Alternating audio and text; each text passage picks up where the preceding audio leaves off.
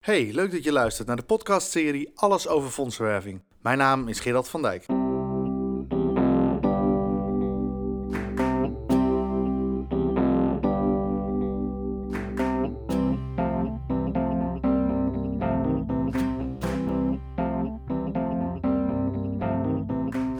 Je luistert naar een podcast van Grantio Fondsenwerving.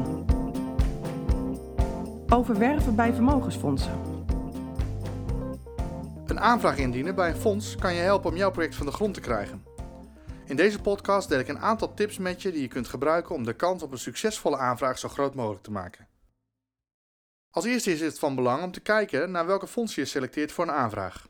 Vermogensfondsen werken over het algemeen met specifieke doelstellingen. Zorg ervoor dat je je goed verdiept in wat de doelstellingen per fonds zijn. Het is echt zonde van je tijd om een aanvraag in te dienen bij een fonds dat niet aansluit op de insteek van jouw project. Wil je weten welke fondsen passen bij jouw project? Dan is het slim om het fondsenboek aan te schaffen. Hierin staan ruim 1100 fondsen opgenomen op naam en categorie. Elk fonds heeft eigen doelstellingen en hanteert eigen criteria. Het is daarom belangrijk dat elke aanvraag daarop gericht is. Maak niet de fout om dezelfde aanvraag rond te sturen naar een aantal fondsen. Probeer een aanvraag toe te schrijven naar de doelstellingen van het betreffende fonds. Het kan heel goed zijn dat fonds A vooral interesse heeft in aspect 1, 2 en 3 van jouw project, terwijl fonds B meer belangstelling heeft voor aspect 5 en 6. Laat daarom in je aanvraag zien dat je weet wat het betreffende fonds wil bereiken aan sociale impact. De meeste fondsen werken met een aanvraagprocedure. Het is prettig om vooraf te weten wat de aanvraagprocedure is per fonds.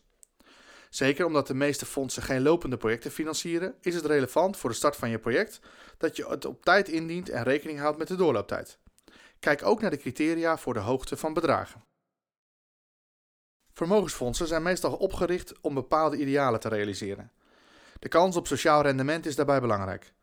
Fondsen willen dat hun bijdrage effectief wordt besteed. Laat daarom in je aanvraag zien dat je kennis van zaken hebt. Vermijd vaktaal en ingewikkelde achtergronden zonder daarbij kinderachtig te worden. Dwing jezelf om in één A4 een samenvatting van het project weer te geven. Twijfel je aan de duidelijkheid van je tekst? Laat het dan eens lezen aan iemand die wat verder van de organisatie afstaat. En nodig diegene ook uit om kritisch te zijn. Goedkope feedback kan je duur komen te staan. Mocht je nou meer willen weten over hoe je het beste fondsen kunt werven bij vermogensfondsen, dan heb ik ook een e-learning hierover opgenomen en aan het eind van deze uitzending heb ik een leuke aanbieding voor je. Mocht je aanvraag worden goedgekeurd, dan zal je op een zeker moment een verantwoording moeten afgeven. Bedenk in elk geval vooraf of en hoe je kunt rapporteren over jouw project. Benoem daarin de besteding van de middelen die door het betreffende fonds beschikbaar zijn gesteld. Zorg voor goede kwaliteit van je rapportage en neem dat ook op in je jaarplan. Check per fonds of er een accountantsverklaring nodig is tijdens of aan het eind van het project. Dit brengt namelijk kosten met zich mee. Op zich niet erg, maar als je dat vooraf weet, kan je die kosten opnemen in je meerjarenbegroting. Tot slot, neem de tijd om een goede aanvraag in te dienen. Half werk wordt meestal duur betaald. Laat andere mensen meelezen voordat je jouw aanvraag indient. Ook het corrigeren van taal- en schrijffouten draagt bij aan de kwaliteit van je aanvraag. Je kunt het beste een planning maken die rekening houdt met de aanvraagprocedure. Reken terug vanaf het moment dat het ingediend moet worden. Bepaal per week wat er moet gebeuren en door wie, en houd rekening met leestijd voor externen die jouw aanvraag reviewen. Zo weet je wanneer je moet beginnen en of je nog op schema ligt. Stuur bij het indienen van je aanvraag altijd de volgende documenten mee: een uittreksel van de Kamer van Koophandel, je beleidsplan, een meerjarenbegroting en een dekkingsplan. In het dekkingsplan geef je aan wat je bij externe financiers aanvraagt, wie dat zijn en hoe de onderlinge verdeling is. Wil je meer informatie over bijvoorbeeld je beleidsplan, je meerjarenbegroting of je dekkingsplan? Kijk dan even op de website grantiu.nl. In deze podcast hebben we gekeken naar hoe je een goede aanvraag indient bij vermogensfondsen. Wil je alle tips nog even nalezen? Je vindt ze in een handig overzicht op de website www.grantiu.nl. Zoals ik al eerder zei, heb ik ook een e-learning over het werven bij vermogensfondsen opgenomen.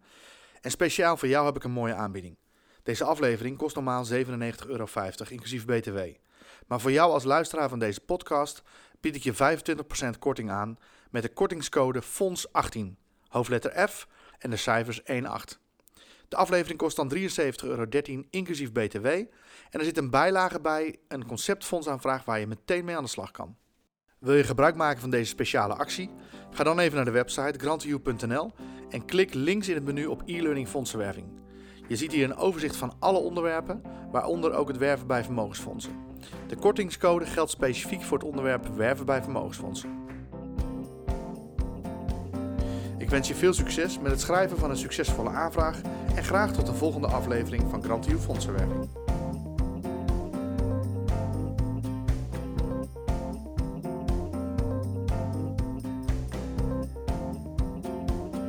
Heb je vragen? Stuur je mail naar podcast.grantioe.nl